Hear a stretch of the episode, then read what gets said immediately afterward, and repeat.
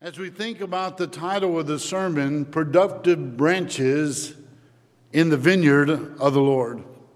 In the book of John, Jesus is identified as the Word who became flesh, and we know that Jesus Christ was and is the Son of God.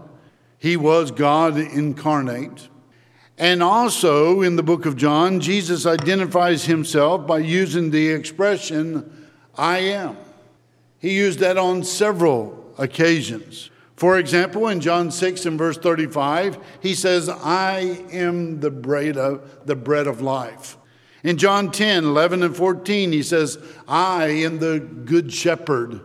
It was in John 11, 25 that he talks about, I am the resurrection and the life. In John 14, 6, he says, I am the way, the truth, and the life. In John 15 and verse 1, Jesus says, I am the true vine. Jesus is pictured here as the vine, and our Heavenly Father is pictured as the husbandman, the vine dresser. And we, as his disciples, are spoken of as branches in verse 5. So, how is it that we can relate to the vine? And what is our purpose as we live in the vineyard of the Lord? Well, the first thing that I want you to notice as we think about what Jesus says here in John chapter 15, it has to do with our fellowship to the vine or our relationship to the vine. And Jesus, in a very explicit way, is going to talk about this very close relationship, if you will, this fellowship that we enjoy with Him as the vine. The first thing that we read about in John 15 as Jesus uses this figure has to do with life in the vine. Jesus said, verse 1, I am the true vine and my Father is the husbandman. But notice verse 2 every branch in me now, one of the things that you and I need to understand and appreciate is that Jesus, the Christ, as the Son of God, as the vine, is really the source of all life. He is the source of all life. If you and I are going to enjoy true life, then we have to abide in the vine. We have to be a part of that vine. Now, Jesus is going to talk about that in verse 5 when he says, For without me, ye can do nothing. You can do nothing outside of Christ. You and I are nothing. We have nothing. We can do nothing. And yet in Christ, abundant blessings reside there. In John 14 and verse 6, the very passage that I mentioned a moment ago, Jesus said that I am the way, the truth, and the life, that no man cometh unto the Father but by me. Right? Now, Jesus is the source of life, for he is the one that makes life available to us. Now, as we think about our fellowship or our relationship to the vine, as I said a moment ago, our life is in the vine. Here are just a couple of things that we need to see. Number one, Jesus said in verse 3, now Jesus in this context or setting is talking to his disciples. But he said, Now ye are clean through the word which I have spoken unto you. We talk about the power of God's word on different occasions. And it was the Hebrew writer who says in Hebrews 4 and verse 12, For the word of God is quick and powerful and sharper than any two edged sword piercing even to the divine asunder of the soul and the spirit and of the joints and the marrow, and is a discerner of the thoughts and the intents of the heart. Paul talks about the power of the gospel, and even the powerful gospel has the ability to save. Now, John tells us in John 17 17, he says, Sanctify them through thy truth. Thy word is truth. The word of God is what ultimately brings about salvation in the lives of people. And when we respond in faith to the very message of the gospel of Christ, it is then that we enjoy salvation or a liberation from our sin. And so the idea of being made clean through the word is appropriate. And then I think about passages such as James 1 and verse 21, where James stresses, Wherefore lay apart all filthiness and superfluity of naughtiness, and receive with meekness the engrafted word, which is what? Able to save your souls. Well, now, with that in mind, Paul wrote to the church in Ephesus in Ephesians 1 and verse 13, he says, In whom, who's that? In Christ ye also trusted, after that ye heard the word of truth, the gospel of your salvation. Now, so here Jesus is stressing the fact that they have been made clean because of his word, because of the gospel. But then also we think about communion with the vine.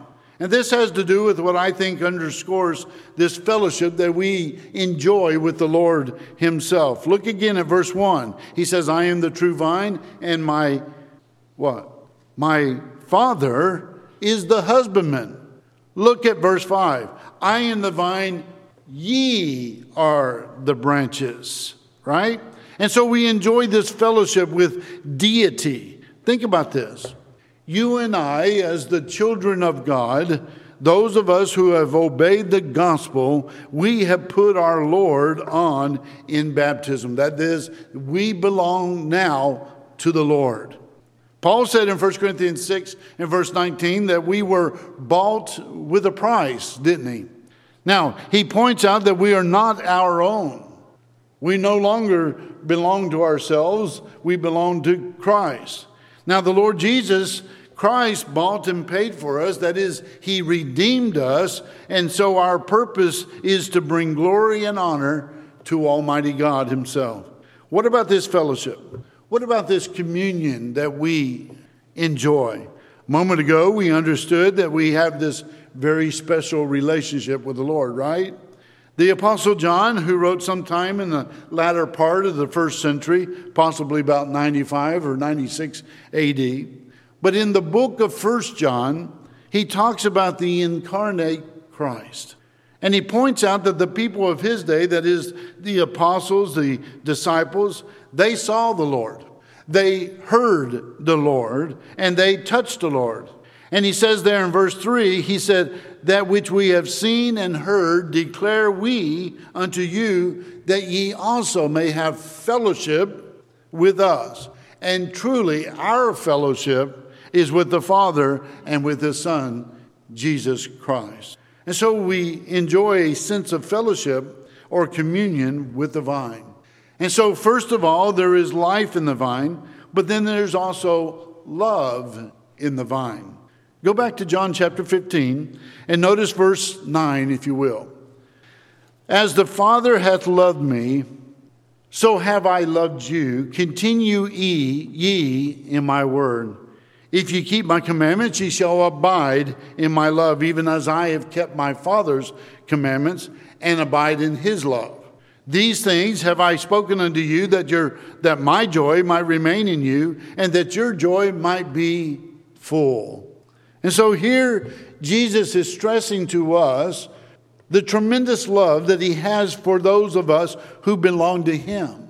But then drop down to verse 13 and notice he also said, Greater love hath no man than this, that a man lay down his life for his friends.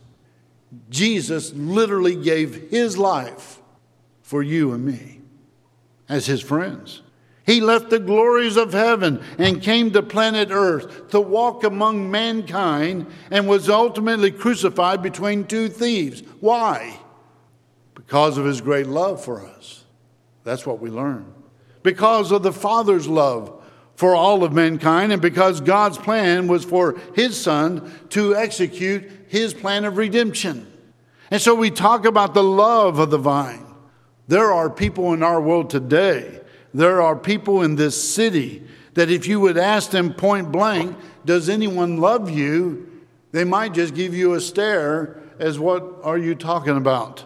They might even respond by saying no, right? But I can tell you and them of somebody that loves every person, and that is the Lord Jesus. In John 15 Jesus stresses his great love for those of us who belong to the human family. Now, the Lord has deeply loved us, and not only has he verbalized his love toward us, but he's also demonstrated his love toward us. He demonstrated by giving his life on Calvary, taking our place, a vicarious death for us, for our sins. But then there is a second thing I want you to notice in our text tonight. As we think, first of all, of our fellowship or our relationship to the vine, but then secondly, we want to look at our faithfulness or our responsibility to the vine. And this has to do with the fact that He is that true vine and we are the branches. Now, of course, there are certain responsibilities, and we understand that, that are present in this ongoing relationship, right? And so, with that in mind, let's note some of the passages of Scripture that really stresses our faithfulness to the Lord. Now, when we talk about faithfulness, there is this idea of loyalty, right? The idea of loyalty. What does it mean to be loyal? We need to be reliable, right? We need to be trustworthy. That's what the Lord desires of us. And so it is our duty to be faithful. How then can we be faithful? Well, look at what Jesus said beginning in verse 4. Some four times, Jesus is going to use the expression, abide in me. And this is very important. If we are to be if we are to be faithful to the Lord, if we're to be responsible as branches in the vineyard of the Lord, we would have to abide in him. So listen to him, starting with verse 4 there. Abide in me, and I in you. As the branch cannot bear fruit of itself except it abide in the vine, no more can ye except ye abide in me. I am the vine, and ye are the branches. He that abideth in me, and I in him, the same bringeth forth much fruit. For without me ye can do nothing. If a man abide not in, the, in me, he is cast forth as a branch and is withered. And men gather them and cast them into the fire, and they are burned. If ye abide in me, and my words abide in you, then, then shall ask what ye will, and it shall be done unto you. And so, over and over again, Jesus is stressing the importance of abiding in Him. There is this correlation between abiding in Christ and abiding in the Word of Christ. You, you can't separate the two, can you? In John chapter 8 and verse 31, Jesus said, If ye continue or abide in my word, then are ye my disciples indeed. The idea is what we have to do is that we have to be willing to follow his word. That is, to do what it says, what he says. Now, of interest in 1 John 2 and verse 3, John tells us there that hereby we do know that we know him. How then can we tell whether or not we have that right kind of relationship with the Lord? Well, here's the acid test. He goes on to say, if we keep his commandments. You see, that's, that's it.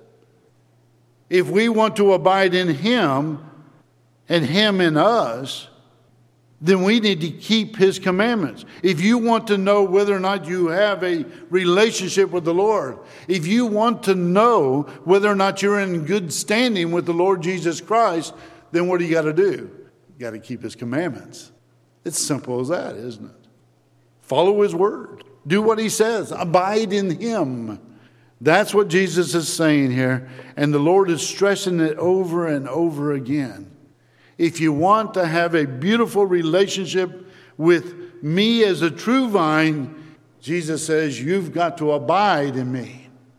And abide in me means to abide in my word. You see how those two can't be separated? You got to stay true to the word. Jesus said on the Sermon on the Mount, He says, Not everyone that saith unto me, Lord, Lord, shall enter into the kingdom of heaven, but he that doeth the will of my Father which is in heaven. Imagine somebody saying that they have a relationship with the Lord, but they seem to ignore his word. What would you think about that kind of person? You know, Jesus asked this question, and why call you me Lord, Lord, and do not the things which I say? Right? Luke 6 46. That was Matthew 7 21 earlier. But John said that our willingness to adhere to the commands of God is a demonstration or a manifestation of our, lo- of our love for the Lord. And so in 1 John 5 3, Jesus said, For this is the love of God, that we keep his commandments, and his commandments are not grievous or burdensome. In John 14 15, Jesus said, If you love me, keep my commandments. In John 15 14, he says, Ye are my friends, if you do whatsoever I command you. So, how do we show our love for God? By doing what he says, not adding to or taking away from the Word of God. Doing what he says. Think about the relationship that we have sustained to our children. How do our children show their love for us? Well, by doing what we ask them to do, right? By asking them, by, they, by showing honor to us as their mother or father by doing what we have asked them to do. That's one of the ways that they show their love and they show their appreciation for us as their parents. Well, God is our Heavenly Father, isn't He? He is our Heavenly Father, and one of the ways that we demonstrate our great love for Him is doing what He said. Now, notice the danger. Our duty is faithfulness, but the danger is faithlessness or living what we might call a fickle life, right? Have you ever known somebody who's fickle? I have on occasion. I, am not talking about a pickle, I'm talking about someone fickle, right? That's right. Fickle. Somebody who's fickle is one you can't trust. They're, they're wishy washy, I guess you can say. Uh, one time way over here, and another time way over there, and you don't know what they stand for and what they're all about. Sometimes that's the way people are who claim to be disciples of the Lord. The only problem is, is that you can't count on them. So listen to what Jesus says in verse 6. He says, If a man abide not in me, he is cast forth as a branch and is withered, and men gather them and cast them into the fire, and they are burned. There are a lot of people in our world today, in this religious world, that have the idea that once saved, always saved. Calvinism. There are any number of verses in the Old and the New Testament that destroys that kind of thinking. It's not in harmony with what the Bible teaches. But in John 15 and verse 6, Jesus emphatically states that if we do not abide in Him. Now, if I understand my English language correctly, that meant at one time they were abiding Him, but if they do not abide in him, abiding means a continuation, doesn't it? But if you do not abide in me, in his word, then we face the danger of being burned under this figure. And I think the idea is that we become a castaway. A castaway. We face ultimately the judgment of Almighty God. There are a lot of verses in the New Testament that talk about the danger of becoming a what? An apostate. That means you were once there, but you're no longer there. Once there, oh, that's the fickle people, that's the wishy washy.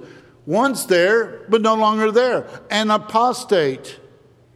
Now, there's an illustration about one of the old gospel preachers in the restoration area, uh, Raccoon John Smith. And he was basically trying to impress upon those that were in the assembly the, the danger of falling away. And so what he did was grab a, a, a hold of a tree limb and he asked this question If I let go, will I fall away? Well, we, we understand the answer to that question, don't we? The answer is yes. If you and I let go of the teaching of the Word of God, if we let go, if we let our faith slip, guess what?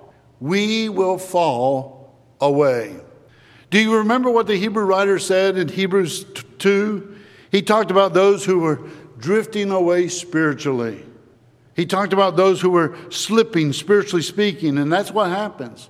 You see, if you and I fail to stay in the Word and we fail to strive to the best of our ability to abide in Christ and to abide in His Word, then we're in danger of falling away and becoming a castaway.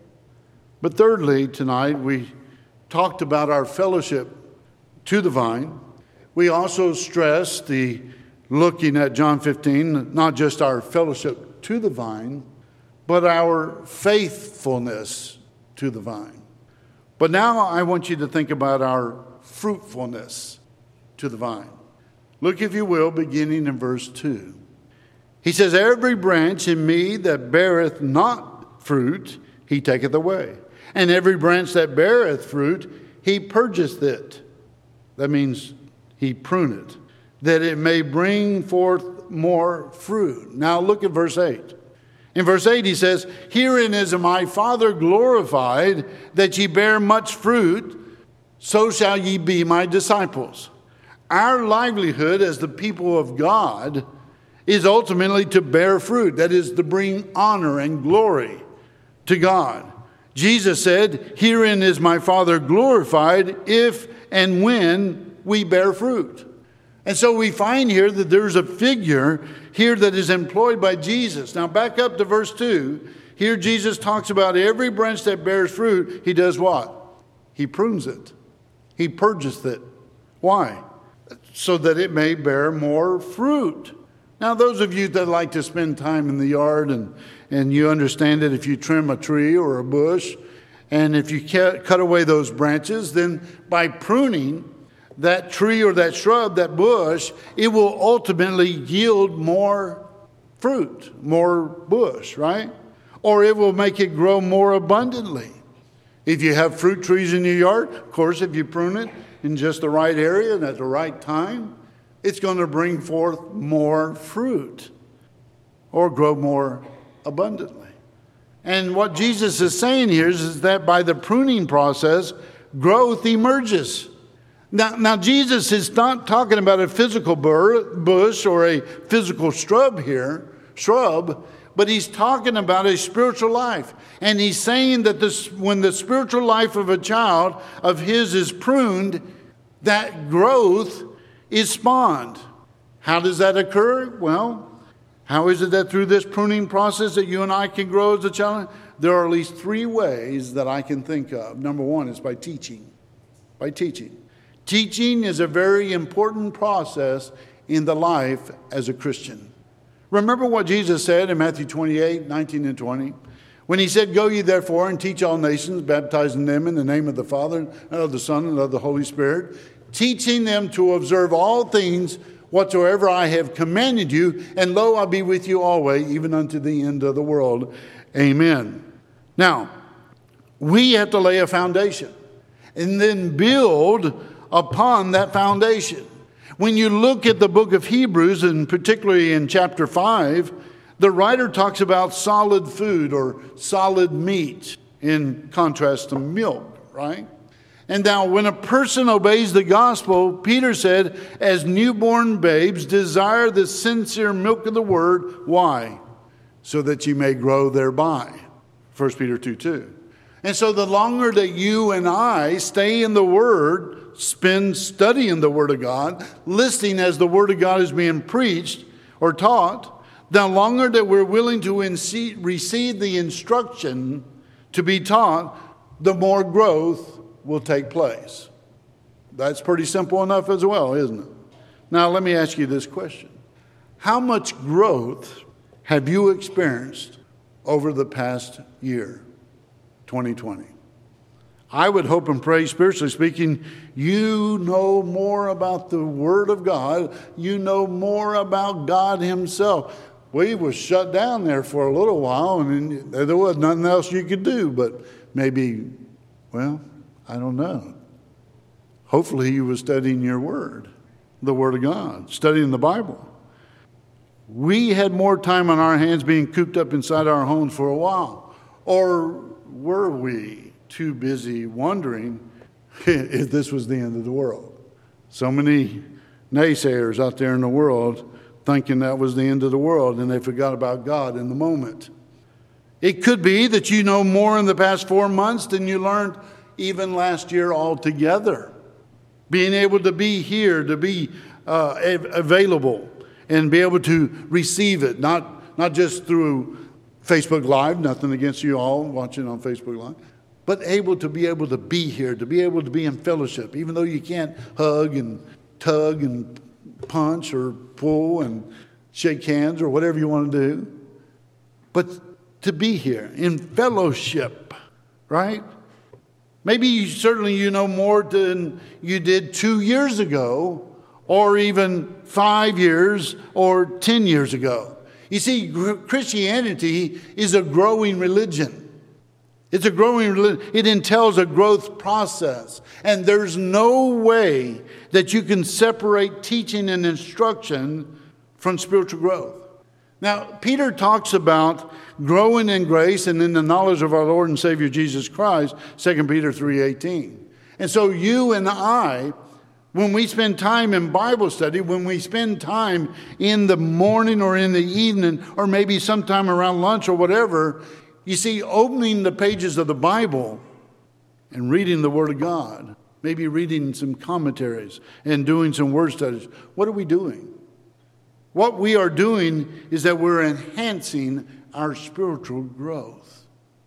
And Jesus is talking about this pruning process that ultimately spawns growth. And so first there is there has to be teaching, but then there also has to be training as well. Now in Titus 2, Paul talks about how the older men and the older women are to teach the younger men and the younger women. But they are to teach them certain important truths, certain important things. Now, one of the realms that the older women are to teach the younger women is in the realm of the domestic duties, how to take care of the home, right? They are to love their husbands, to love their children, and so forth. But there's not only teaching, but training that takes place here. What we are trying to do is to train people for the service in the kingdom of God. Take, for example, the program that we have for our young people. We, we, we're not able to do it right now, but we have been doing it where we had like a Pew Packers class or a We Sing class. And then we get up here and we would talk about the things that are in the Bible. We would actually list them where they are. If you want to know about the Sermon on the Mount, that's Matthew 5, 6, and 7. If you want to know about marriage, divorce, and remarriage, Matthew 19. If you want to know, and so on and so forth. And we're instilling that into those children to the point that they could actually rattle it off to you, and you could ask them, Well, where's Noah found in the Bible? Oh, they're going to say Genesis 6. You see? Where, where, where, was the, where did God create the heavens and the earth? Genesis 1. You know, and so on and so forth that they know this stuff. And so we were training them because if we look at our young people, they are the future of the church if the Lord wills.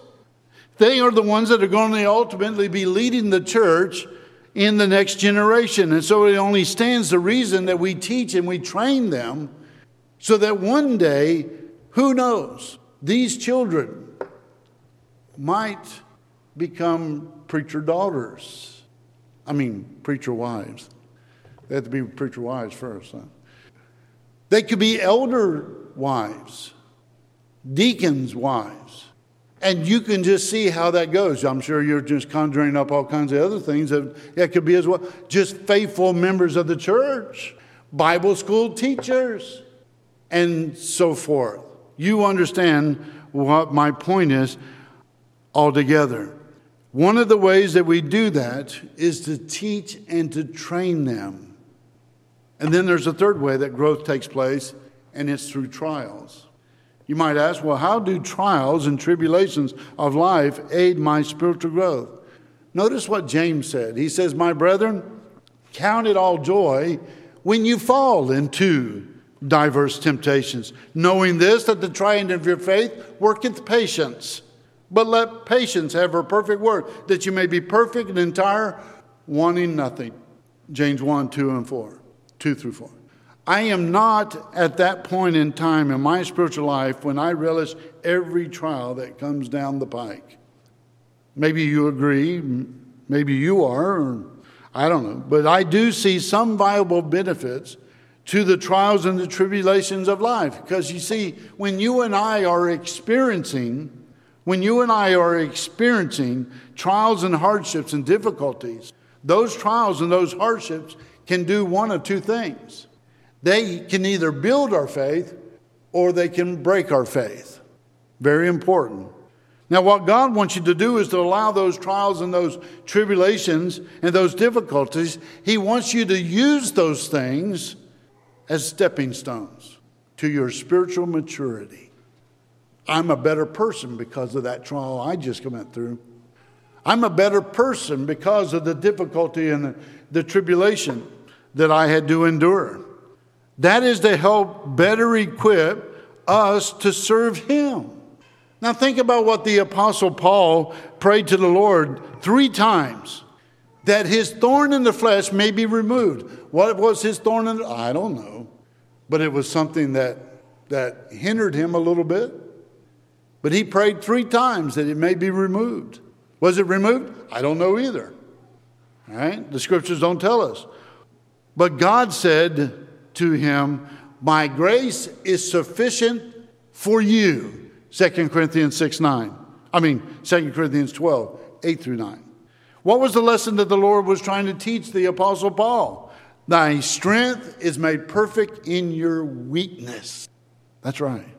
The idea is that we come to depend and trust upon God more and more each day when we face those difficulties in life. Look at the life of Joseph.